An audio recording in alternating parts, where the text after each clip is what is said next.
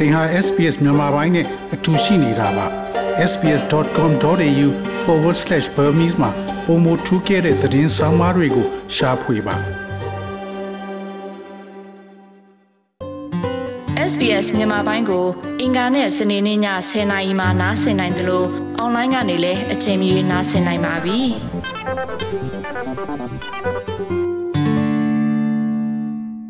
တော်ရရှိမြခင်ဗျာ ယခုလေးလာမှုအသေးအရဩစတြေးလျလေးပုံသုံးပုံကသတင်းသမားများကိုတရားစွဲဆိုမှုကနေအကာအကွယ်ပေးတဲ့တယ်လို့ယုံကြည်ကြပါတယ်။ဒါပေမဲ့လူအဖွဲ့အစည်းကနေတီးတဲ့တီးထိုက်တာတွေကို ထိခိုက်တာတဲ့အခါမှာသတင်းသမားများကိုယခုလိုတရားစွဲဆိုတာကဘာဖြစ်လာမလဲ။သတင်းလွတ်လပ်ခွင့်နဲ့တရားမဝင်အချင်းပြတ်မှုကိုတိတ်တခိုးတိုင်ကြားသူများကိုအကာအကွယ်ပေးဖို့သတင်းသမားတွေသူတို့အလုပ်လုပ်နေတာကို တိုးမြင့်စစ်ဆေးစီစစ်ခံရတာတွေအတွက်ဆနစ်ဆက်သွယ်ရေးကော်မတီကယခုလောလောဆယ်မှာစုံစမ်းစစ်ဆေးနေပါတယ်။ Abdullah Al-Kil ရဲ့မွေးဖွားရာအာဖဂန်နစ္စတန်မှာသတင်းလွတ်လပ်ခွင့်ကစစ်ပွဲတွေနဲ့ပဋိပက္ခတွေကြောင့်ထိခိုက်နစ်နာနေတယ်လို့သူကဆိုပါတယ်။ဒါပေမဲ့အခုဩစတြေးလျမှာသတင်းမီဒီယာတွေရဲ့အနာဂတ်ကိုအခြေတင်ပြောဆိုနေကြပြီးအထူးသဖြင့်သတင်းလွတ်လပ်ခွင့်နဲ့ပတ်သက်လို့ ပုံမူချေလောင်စွာထွက်ပေါ်လာနေတာတွေကိုတွေ့ရတော့သူအတော်အံ့ဩမိတယ်လို့ဆိုပါတယ် Uh, the challenges, like when recent reports were released, um, and I read that through media, and how journalists could be put in jail or um, uh, they can be charged uh, over certain မ kind of ချာမီက reporting. ထုတ်ပြန်လိုက်တဲ့ And that အ has စီရင် been ခံစာလုံးမျိုးနဲ့ um, မီဒီယာတွေကနေ in ကျွန်တော် Australia that ဖတ်ရတဲ့ this သတင်းထောက်တွေကို media ထောင်ချနိုင်ပြီးတချို့သတင်းပေးတာတွေကြောင့်တရားစွဲခံရတဲ့ဆိုတာတွေကတကယ်စိန်ခေါ်မှုတွေပါဩစတြေးလျမှာဒါမျိုးဖြစ်နိုင်တယ်ဆိုတာနဲ့သတင်းမီဒီယာကိုထိမ့်ချုပ်နိုင်တယ်ဆိုတာကကျွန်တော်ကိုအတော်လေးတုန်လှုပ်စေမိပါတယ် SBS က ထုတ်လုပ်သူကအစိုးရရဲ့အဖွဲ့အစည်းတွေနဲ့လူထုကြားမှာယုံကြည်မှုဆက်လက်ရှိဖို့ကလွတ်လပ်စွာ ပြောဆိုနိုင်ခွင့်ကအရေးကြီးတယ်လို့ဆိုပါတယ် So this is a media freedom, and this is a freedom of speech, which can play a role of balancing all powers and also ဒါ bringing ကြောင့်ဒါ people က into သတင်း account. လွတ်လပ်ခွင့်နဲ့ uh, if- ဒါက if they လွတ် do လပ်စွာ anything ပြောဆိုခွင့် ဒါတွေကအာဏာတွေအားလုံးကိုဟန်ချက်နဲ့ညီအောင်လုပ်တဲ့နေရာမှာပါဝင်နိုင်ပြီးလူတွေကတကယ်လို့တစ်ခုခုလောက်တာမမှန်ကန်ရင်တာဝန်ယူဖို့လှုပ်ဆောင်ပေးနိုင်မှာဖြစ်ပါတယ်။သတင်းလွတ်လပ်ခွင့်ကချင်းချောက်ခံနေရရင်ဒီမိုကရေစီကိုပျက်စီးနိုင်တယ်လို့မစ္စတာအာလီကီလ်ကဆိုပါတယ်။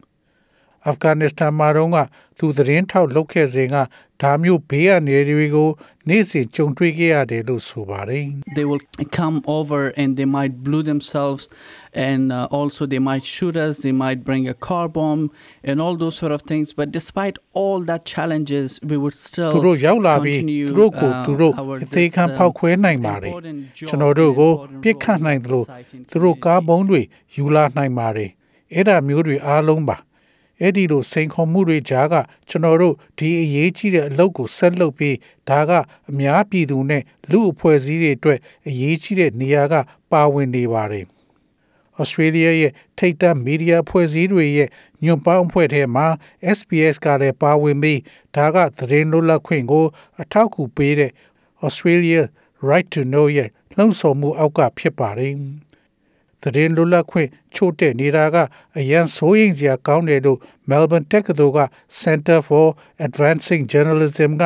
Dr. Dennis Moller ကရှင်းပြပါတယ်။ it, it will mean that the that the voters, the community, are denied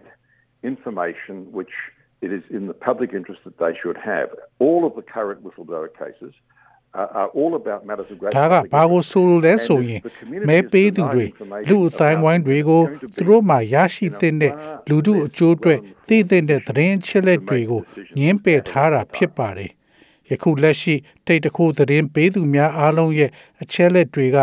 လူထုသိတဲ့နဲ့ကြီးမားတဲ့အရာတွေဖြစ်ပါတယ်ပြီးတော့တကယ်လို့သာသူတို့နဲ့ပတ်သက်တဲ့ဒီသတင်းအချက်လက်တွေကိုသာညင်းပယ်ရင်ဒါဆိုရွေးကောက်ပွဲအချိန်မှာ လူထုကဆုံးဖြတ်ချက်ပေးဖို့ကသူတို့သေချာသိမြင်တာကအတော်လေးနည်းနေမှာဖြစ်ပါတယ် Well, I think the trajectory in Australia uh, is uh, is very bad. Um, Australia, uh, when you compare it with um, with countries that we are allied with in the intelligence community, the Australia US, right to UK, know Canada, လုံဆော်မှုက New Zealand, လူ uh, တစ်ထောင် Australia ကျော်ကို has by ပြုလုပ် far တဲ့ဆန်းစစ်မှုအသစ်က and no တွေ့ရှိရတာကတော့ 89ရာခိုင်နှုန်းသော လူထုက ဖောက်ထွင်းမြင်နိုင်တဲ့ဒီမိုကရေစီစနစ်ကိုတန်ဖိုးထားတယ်လို့ဆိုပါတယ်။လူ39ရာခိုင်နှုန်းကသာသူတို့လူထုကိုသေချာအသိပေးတဲ့လွတ်လပ်တဲ့ဒီမိုကရေစီအောက်မှာနေထိုင်နေတယ်လို့သာယုံကြည်နေကြပါတယ်။သတင်းလွတ်လပ်ခွင့်စုံစမ်းစစ်ဆေးမှုမှာတချို့သတင်းထောက်တွေကသက်သေထွက်ဆိုခဲ့ကြပြီးဩစတြေးလျမှာသတင်းမီဒီယာလွတ်လပ်ခွင့် အဲဥပဒေကိုလှုပ်ဆောင်ပေးဖို့တွန်းအားပေးနေပါတယ်။ရခိုင်အပတ်ကပြုလုပ်တဲ့သတင်းလွတ်လပ်ခွင့်ကြားနာမှုမှာဒေါက်တာမိုလာလည်းပါဝင်ခဲ့ပြီးသူ့အနေနဲ့ဩစတြေးလျသတင်းမီဒီယာရဲ့အနာဂတ်အတွက်ပူပန်မိတယ်လို့ဆိုပါတယ်။ Well, I think the trajectory in Australia uh, is uh, is very bad. Um, Australia, uh, when you compare it with um, with countries that we are allied with in the Australia မှာ intelligence community, ဒီ the လမ်း US, ကြောင်းက UK, အတော်လေး Canada, ဆိုးဝါးနေပါတယ်ကျွန်တော်တို့ရဲ့မဟာမိတ်ထောက်လှမ်းရေးအဖွဲ့တွေမှာပါဝင်တဲ့ US, UK, Canada နဲ့ New Zealand တို့ကို Australia နဲ့နှိုင်းယှဉ်ပါက Australia မှာအရန်ဖိနှိပ်တဲ့ဥပဒေတွေနဲ့လွတ်လပ်စွာ ပြောဆိုခွင့်ကို အကာအကွယ်ပေးတာတွေကတနည်းနည်းနဲ့အဆိုးဝါးဆုံးဖြစ်နေပါတယ် ဒီစုံစမ်းစစ်ဆေးမှုကယခုနှစ်ထဲမှာ Australia Federal Police အဖွဲ့ကသတင်းသမားတွေကိုစီးနင်းတဲ့အခါအဓိကအာရုံပြုတဲ့လုံခြုံရေးလို့သတ်မှတ်ထားတဲ့အချက်လက်တွေကိုသတင်းပေးတာကိုစမ်းစစ်မှာဖြစ်ပါတယ်။ News Corporation သတင်းထောက်အိမ်နဲ့ Sydney က ABC ရုံးချုပ်ကို Federal Police အဖွဲ့ကရှာဖွေတာကဒီမိုကရေစီကိုအန္တရာယ်ဖြစ်စေတယ်လို့ဝေဖန်သူများကပြောဆိုနေပါတယ်။ တိတ်တကိုသတင်းပေးသူများနဲ့ပူးတွဲလောက်ကင်တဲ့ Weekly စုရရှိတဲ့သတင်းထောက် Adele Ferguson ကလက်မခံနိုင်တဲ့အပြုအမူနဲ့မှားယွင်းတဲ့လောက်ကင်တာတွေကိုဖော်ထုတ်ပေးခဲ့သူဖြစ်ပြီးသူမပြောတာကတော့တိတ်တကိုသတင်းပေးသူများကို အကာအကွယ်ပေးတာက United States မှာထက် Australia မှာပုံမနှိမ့်ချနေတယ်လို့ပြောဆိုပါတယ် And it's really at the end of the day, it's about trying to make this this country a better place by putting a spotlight တကယ်တမ်းအဆုံးမှာကတော့နိုင်ငံကိုပုံမကောင်းတဲ့နေရာကို ရောက်ရှိဖို့အတွက်ကမ္ပဏီကြီးတွေနဲ့လူထုနဲ့ပတ်သက်တဲ့အဖွဲ့အစည်းတွေလူထုကိုမသိစေလိုတဲ့အချက်တွေကိုမီးမောင်းထိုးပြခြင်းဖြင့်နိုင်ငံကိုပုံမကောင်းတဲ့နေရာရောက်အောင်ကြိုးပမ်းပေးနေတာဖြစ်ပါတယ် Sydney Morning Herald နဲ့ The Age သတင်းစာတွေမှာရေးသားတဲ့ Miss Ferguson ပြောတာက US မှာဆိုရင် တိတ်တခိုးသတင်းပေးဖော်ထုတ်သူများကိုစုချီးမြှင့်ခံရတော့လေ Australia မှာတိတ်တခိုးသတင်းပေးသူများမှာတော့ဒါမျိုးအသိမှတ်မပြုခံရဘူးလို့ပြောဆိုပါတယ် take some of the whistleblowers in the banks, Jeff Morris from the Commonwealth Bank, uh, Dr. Ben Coe from Commonshaw. This culminated in a royal commission into the financial services sector. ဘန်တွေကတိတ်တခိုးသတင်းပေးသူတချို့ကို ပြန်ကြည့်ပါ Commonwealth Bank က Jeff Morris Com Insurance က Dr. Ben Kodo ကိုပါဒါကငွေကြေးဝန်ဆောင်မှုပေးတဲ့အစိတ်ပိုင်းတွေအတွက် Royal Commission နဲ့စုံကန်းတိုင်စေပါတယ်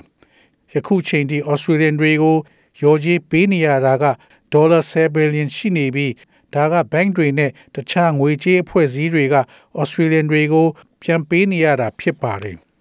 Right to Know ရဲ့စမ်းစစ်မှုက ပြသနေတာကတော့88ရာခိုင်နှုန်းသော လူထုကလွဲမှားတာလုပ်နေသူများကိုဖော်ထုတ်ပြောဆိုပေးတဲ့လူတွေက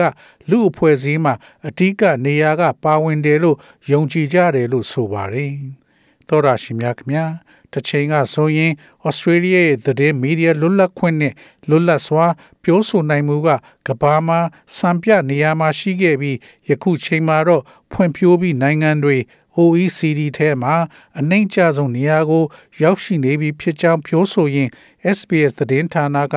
Stephanie Cossetti နဲ့ဘီဝါခွန်းတို့ရဲ့ဆောင်းပါးကိုဘာသာပြန်တင်ဆက်ပေးလိုက်ရပါတယ်ခင်ဗျာ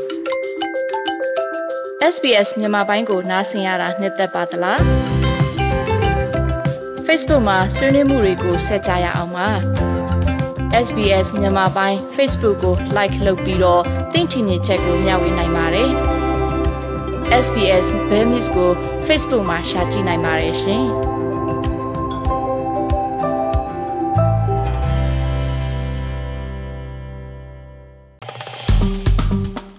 SPS မြန်မာပိုင်းကို Facebook ပေါ်မှာ like ရှာပြီး like မျှဝေမှတ်ချက်ပေးပါ